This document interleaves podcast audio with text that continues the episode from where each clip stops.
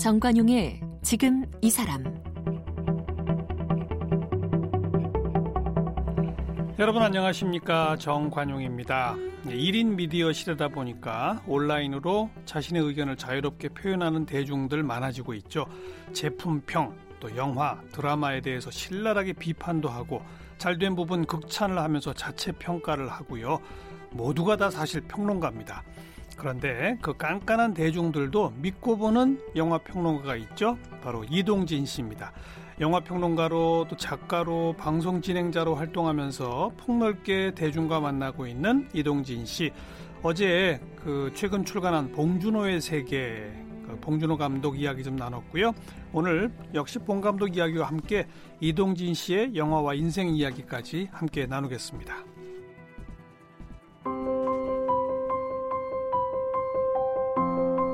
이동진 평론가는 서울대학교 종교학과를 졸업했습니다. 조선일보에서 영화 담당 기자로 활동하며 영화계에 입문했습니다. 1인 미디어 이동진닷컴을 운영했습니다. 영화 평론 프로그램 금요일엔 수다다와 팟캐스트 이동진의 빨간 책방을 진행했습니다.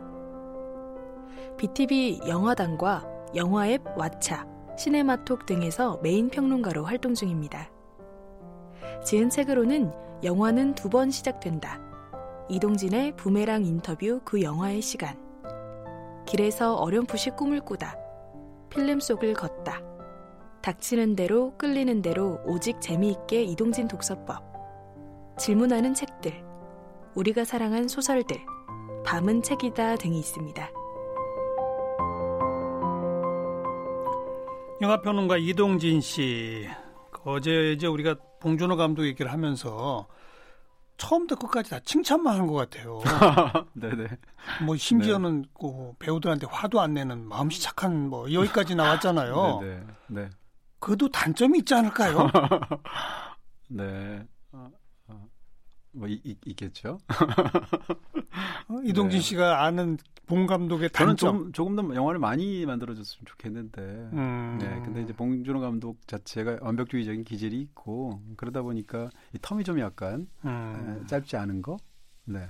이것도 칭찬인가요? 네. 아니 정말 뭐 아, 이런 건 좀 허점이 있다 그런 거 음. 없어요?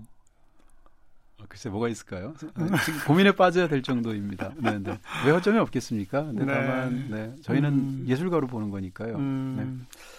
감독 봉준호가 그냥 혼자 우뚝 선 게 아니라 그렇습니다. 사실은 한국 영화계라고 하는 그 어떤 저변, 토양 네. 이 속에서 나타난 거 아니겠어요? 그죠? 저도 그렇게 생각합니다. 많은 사람들이 이것은 봉준호의 승리이지 음. 봉준호의 성과이지 한국 영화계의 성과가 아니다라고 말하는 사람들도 있어요. 그래요? 저는 반대인데. 예, 저도 그렇습니다. 예. 저도 약간 비슷한 견해인데요. 당연히 봉준호라는 탁월한 예술가의 성과지만 음. 어, 그것은 사실은 한국 영화계와 굉장히 밀접한 관련이 있어요. 예를 들어서 기생충 같은 뭐 물론 대중적인 영화지만 사실 그 영화가 막 마냥 낄낄대고 볼 수 있는 영화가 아니잖아요. 불편한 음. 영화잖아요. 예. 그런 예술가가 만드는 영화를 100억 원이 넘게 드는 돈을 투자해서 음. 그 사람에게 거의 전권을 주다시피 음. 그렇게 만들어낼 수 있는 영화계가 전 세계에 몇 개 없어요. 예를 음. 들어서 일본 영화계는 불가능하거든요. 오. 어. 지금 현재로서는요. 오. 어. 일본 영화는 그렇게 돈을 댈 수가 없어요. 오. 어. 그런 측면에서 이런 토양을 어쨌건 만들어낸 것 자체가 한국 영화이기 때문에 이것은 단순한 봉준호만의 성공은 아닌 것 같아요. 그렇죠. 네. 어, 객관적으로 할리우드 영화가 진출해 있는 전 세계 국가들 가운데 자국 영화의 시장 점유율이 절반 이상을 차지하는 그런 몇 안 되는 나라가 한국 아닙니까? 네, 그 자국 영화의 비율 자체가 지금 뭐 국제적으로 미국 영화의 비율이 워낙 압도적이기 때문에요. 네. 더군다나 이제 또 보통 1인당 연간 영화를 관람하는 편수라는 게 있거든요. 예, 예.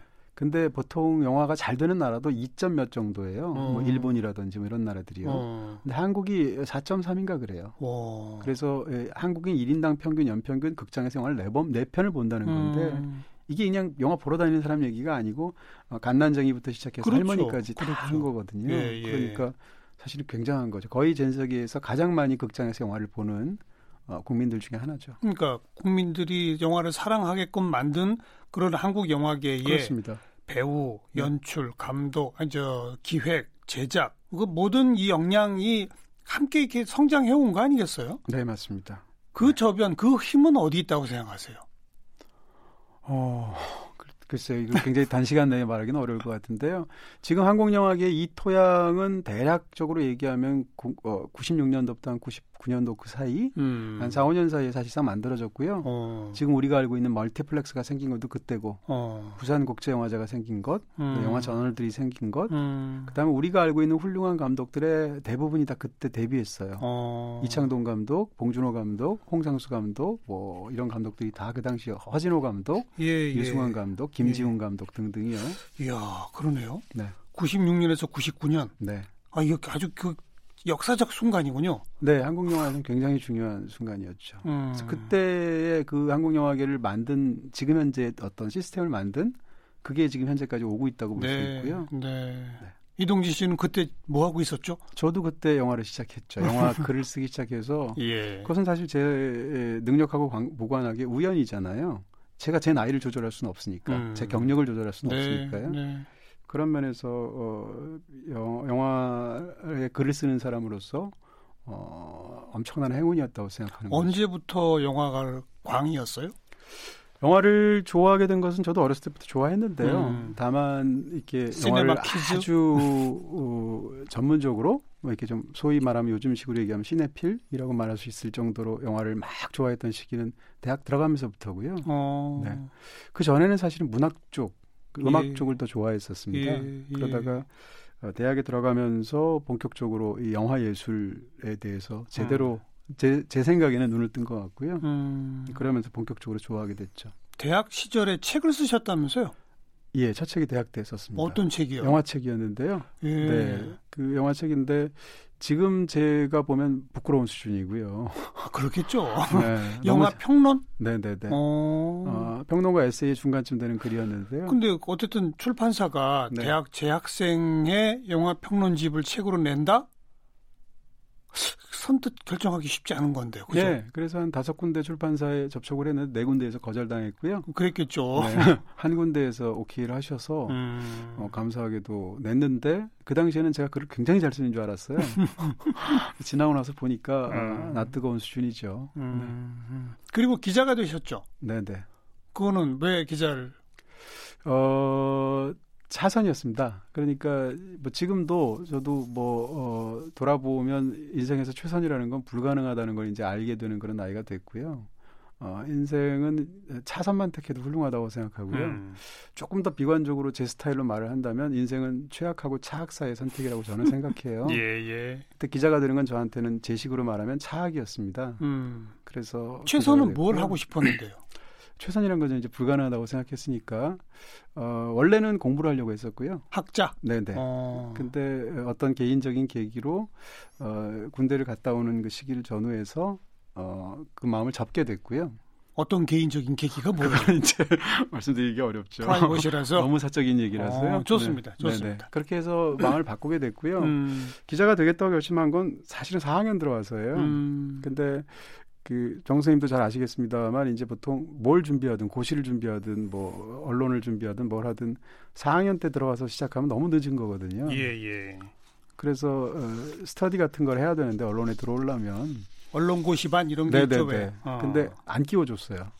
제가 너무 늦어서 다른 친구들은 다 훨씬 이전부터 그래서요. 그래서 그래서 혼자 이렇게 예, 공부를 해서 예. 어렵게 뭐 이렇게 등등등 해서 들어오게 됐습니다. 음.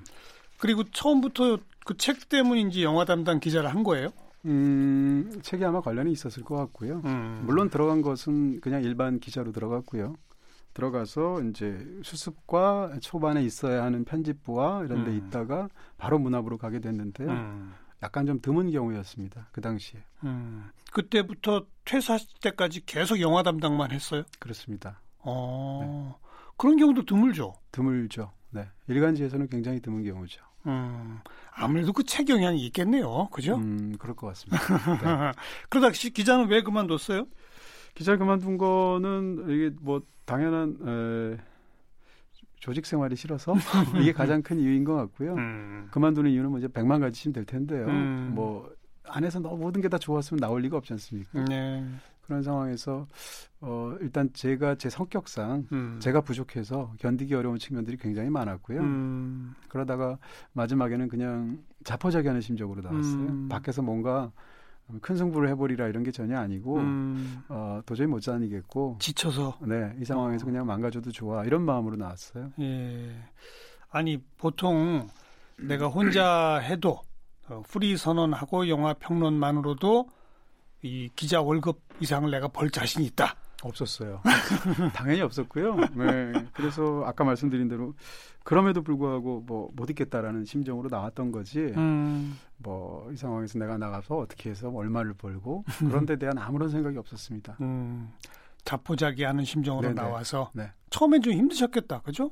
어, 힘들었는데 나와서 얼마 안 있어서 곧바로 네이버랑 계약하고 어. 제 매체를 갖게 됐어요. 어. 이동진닷컴이라는 어떤 회사를 만들고 음. 거기다 이제 계약을 해서 한 3, 4년 정도 연재를 했거든요. 음. 그게 큰 도움이 됐죠. 네, 시작에는요. 네, 네. 영화 뭐 기자 시절도 그렇고 지금도 그렇고 영화를 보는 게 일이잖아요. 네.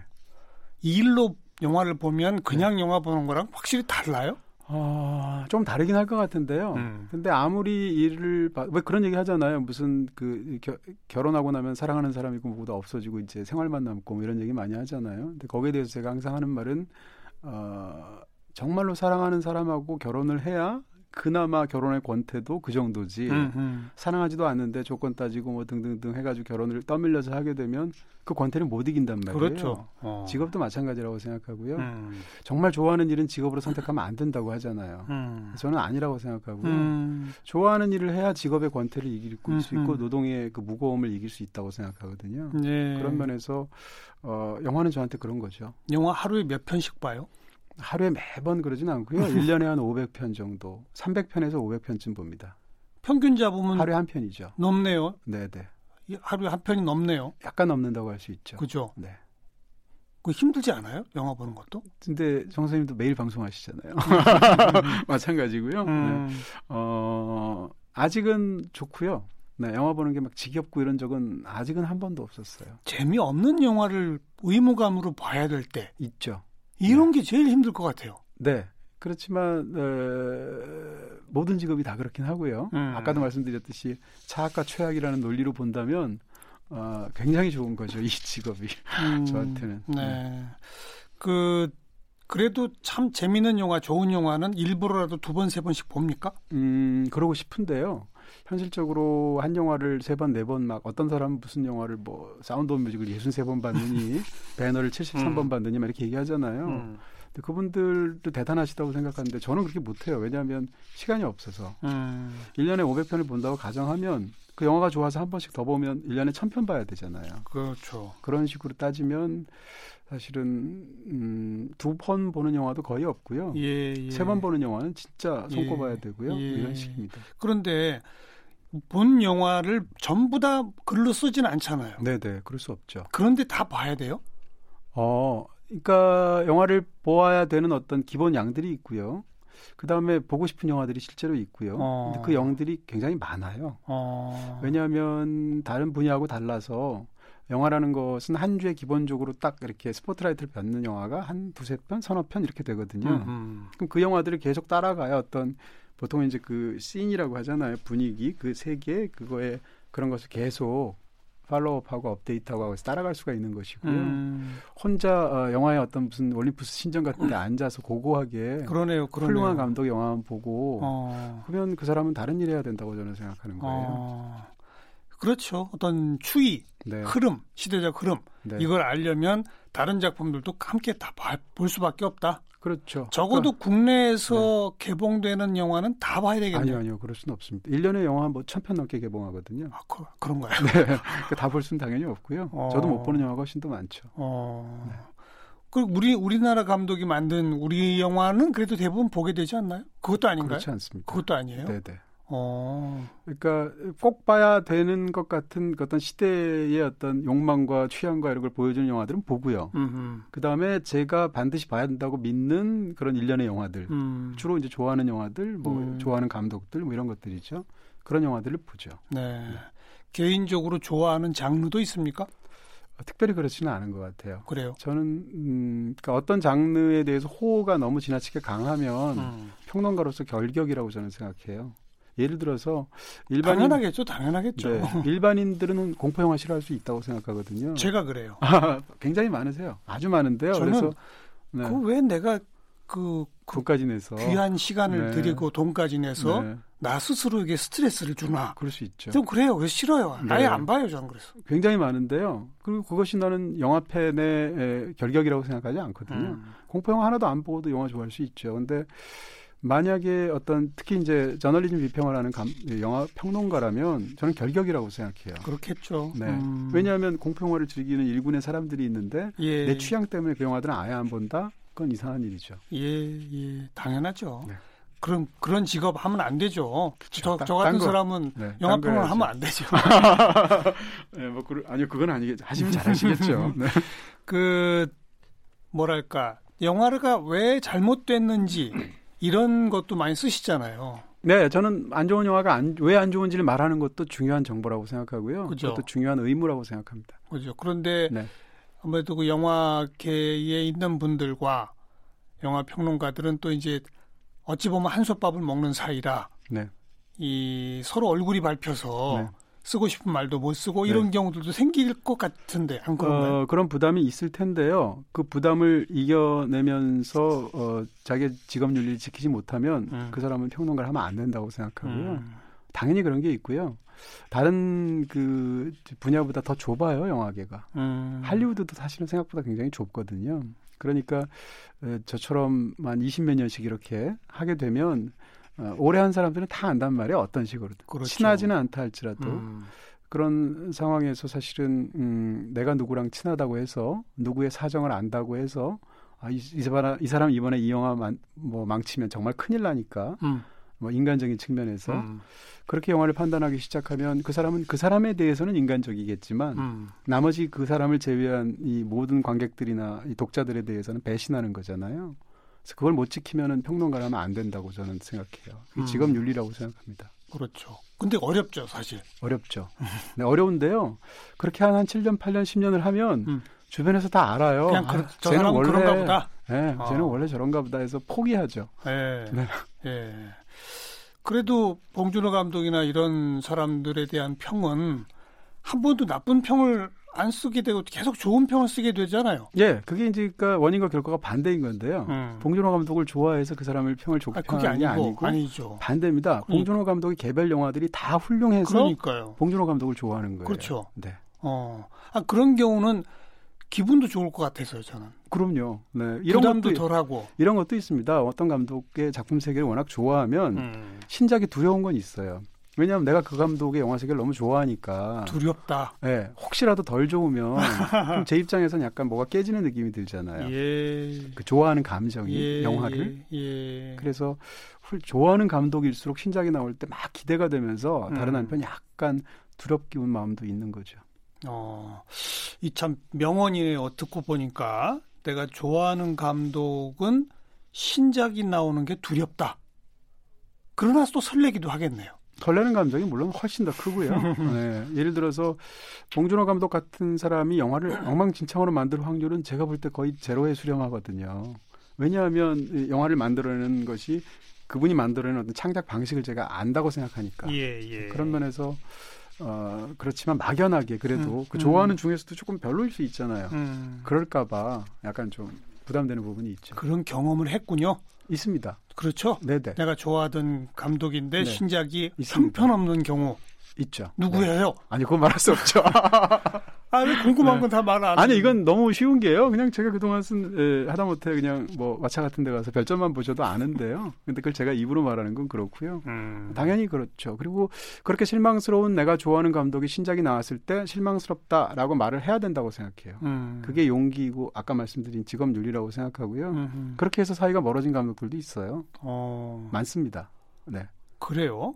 아니 실망스럽다고 평 썼다고 감독이 시, 평론가를 싫어해요? 어, 저는 너무 당연하다고 생각해요. 에이, 그건 아니죠. 싫어하는 것까지는 몰라도 어, 뭐라 그럴까? 아, 이제 우리 마음 속에는 그걸 이성적으로 어떤 자신에 대한 비판을 논리적으로 받아들이는 음. 그런 또 마음이 있겠지만 다른 한편으로는 내가 나랑 이렇게 좋은 관계에 있는 누군가가 내 편을 들어주고 싶은 것을 원하는 게 있지 않습니까? 예, 예. 근데 그럴 때 보면 아, 내 편은 아니구나라는 생각을 할 수도 있겠죠. 음. 저는 그럴 수 있다고 생각해요. 음.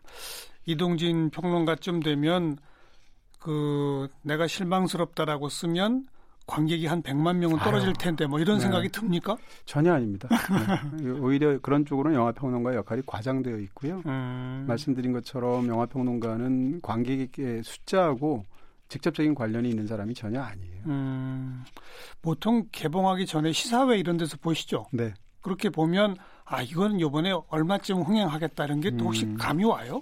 지난 시간에도 말씀드린 것처럼 일반인보다는 잘 맞추겠죠. 음. 그렇지만 영화평론가가 관객 수를 맞추는 사람은 전혀 아니고요. 음. 예를 들어서 내가 막 좋다고 말을 했는데 어떤 영화가 훌륭하다고 어, 그런 호평의 글을 썼는데 그 영화가 흥행에 참패했다. 음. 그게 그 평론가의 감, 감시관 없음. 은 아니라는 거죠. 음. 전혀 무관한 두 가지 세계인 대중성만 것이고요. 추구하는 거는 아니니까, 그죠? 그렇습니다. 천만 넘은 영화들 중에 안 좋은 영화 많아요. 그렇죠. 네. 어. 반면에 흥행 참패를 해서 10만도 못 든 영화들 중에도 예. 너무 좋은 영화 많거든요. 예, 예. 저도 언제부턴가 천만 넘는 영화는 봐야지 이랬었는데 네. 언제부턴가 안 보게 돼요. 네. 에이 저건 안 볼래? 그냥 이런 경우도 생겨요. 일반 관객들은 충분히 그래도 되고요. 다만 저 같은 사람은 봐야죠. 아 물론이죠. 네네. 네. 그런 음. 마음은 있습니다. 보통 이렇게 표현하죠. 왜 어, 인구 5천만의 음. 나라에서 천만이 넘는 작품이 나온다는 거는 어찌 보면 좀 이거 자체가 문제다. 문제될 건 없는데요. 저는 제가 문제라고 생각하는 건 다른 문화랑 비교할 때면 좀 이상해 보이긴 하죠. 음. 예를 들면 제가 알기로는 이제 스웨덴의 인구가 한 천만 정도 되는 걸로 천만 안팎으로 알고 있는데 어, 스웨덴에서 어떤 베스트셀러가 나오게 될 경우에 보통 책이 한 100만 권 가까이 정도 팔리더라고요. 음. 근데 우리나라 인구 5천만이잖아요. 한국으로 친다면 500만 부가 팔린다는 얘기인데 음.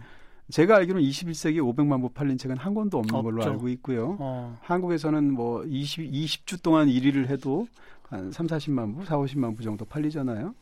그렇게 생각한다면 한국은 지나치게 책을 안 읽죠. 음. 영화를 많이 보는 건 좋은 일이라고 음. 생각하고요. 책을 안 읽는 건 문제라고 생각하죠. 음. 그런 의미에서 어, 한국인 사람들이 천만이 넘는다라는 것은 저는 전혀 문제가 안 되는데 그렇게 문화에 대한 뜨거운 열정을 왜 책에는 안 보여줄까? 그러네요. 이런 생각인 거죠. 천만 넘는 영화 한 편도 소중하지만 백만 넘는 영화 열 편이 더 소중하다. 이런 말은 동의하세요? 네. 그건 음. 이제 영화 물론 사이즈마다 다르고요. 예. 어떤 영화는 10만 들어도 성공하는 영화가 있거든요. 그런 어떤 작고 어, 훌륭한 영화들이 좀 더 잘 됐으면 좋겠습니다. 음. 어, 영화는 두 번 시작된다라는 책 이게 거의 천 페이지 가까이 되는 두툼한 책이죠. 네네. 어떻게 이렇게 두꺼운 책을 내시게 됐어요? 아, 저는 이제 이렇게 양이 굉장히 중요하다고 믿는 사람 중에 하나고요. 또 양질 전환의 법칙 음. 이런 것도 믿는 사람이고요. 어, 우리가 알고 있는 천재는 갑자기 생각하다가 1년에 평생 한 번 막 휘적거리면 그것 자체가 어마어마한 명작이 되는 그런 천재를 생각하지만 제가 아는 천재들은 대부분 양이 많았던 사람들이고요. 그렇죠. 네. 그 수많은 양 속에서 질적인 도약이 있는 사람이거든요. 음, 음. 그러니까 저한테는 딱 한 권만 써서 딱 한마디 말만 해서 뭐 영화의 핵심을 간파하는 그런 능력은 없고요. 예, 예. 그런 면에서 제가 할 수 있는 건 양이죠, 일단. 물론 음. 당연히 질이 중요하지만 20여 년 동안 평론한 그게 전부 쭉 모여 있습니까? 예, 책? 다는 아니지만 상당 부분을 집어넣은 그런 책입니다. 음, 네. 그럼 이동진의 평론을 보려면 영화는 네. 두번 시작된다. 그리고 네. 봉준호론을 보려면 네. 이동진이 말하는 봉준호의 세계. 감사합니다. 그럼 네. 되겠군요. 음, 아니 아까 네. 저 책을 너무 안 읽는다 그래서 다시 한번 제가 책 제목을 좀 알려드렸고 네. 오늘 이제 보내드리면서 네네. 함께 음악 하나 들을까요? 어떤 음악 추천하실래요? 뭐 사, 실 저는 이제 DJ도 해서 한, 한 DJ를 했던 가장 중요한 이유 중에 하나가 음악 소개하는 게 너무 좋아서 음. 그래서 했던 거고요. 오늘 가져온 것은 요즘 사회적 거리두기 굉장히 많이 하는데 이 노래를 워낙 좋아하기도 하고요. 이 노래가 바닷가로 세상이 속 시끄럽고 번잡하잖아요. 한 달 동안 이 배로 여행 간 사람 얘기예요. 음. John Taylor's Month Away라는 노래, 영화 노래인데요. 어, 영국 뮤지션인 King Creosote and Jon Hopkins가 부르는 노래고요. 어, 평화롭고 굉장히 좋은 노래입니다. 음, 함께 듣고요. 이동진 씨와 인사 나눕니다. 고맙습니다. 감사합니다.